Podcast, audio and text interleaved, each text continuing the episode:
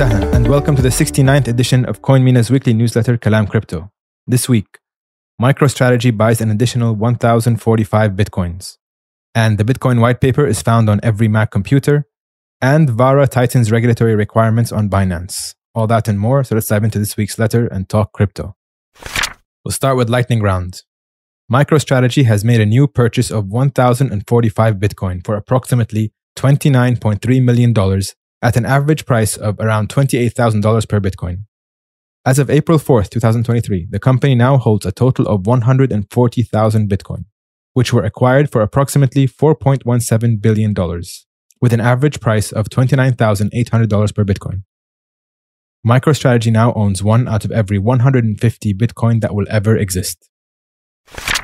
Bitcoin white paper on every Mac. Are Apple Bitcoin maxis?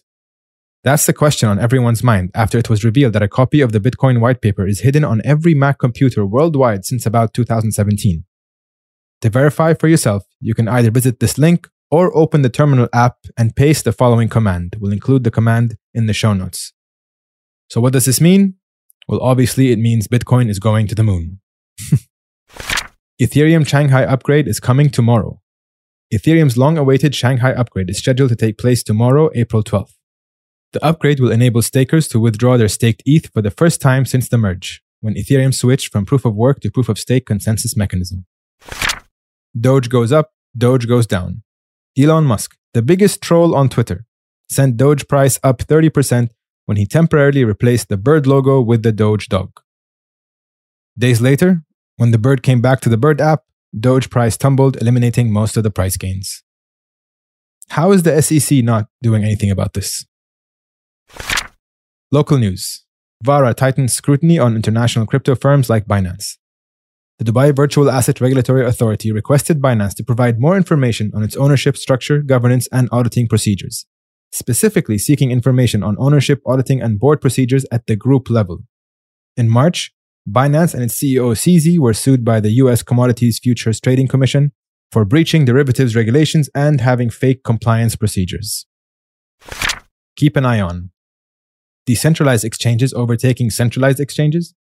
For the second month in a row, decentralized exchange Uniswap beats Coinbase in trading volume, hitting 71.6 billion in March 45% higher than Coinbase's volume. Tweet of the week comes to us from Michael Saylor.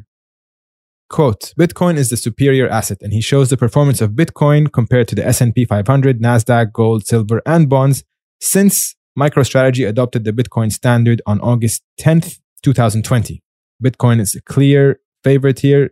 It's up 137%. Second is the S&P 500 up 22% and then the Nasdaq up only 11%. Gold is minus 2% over that period, silver is minus 16%, and bonds are minus 17% since August 10th, 2020.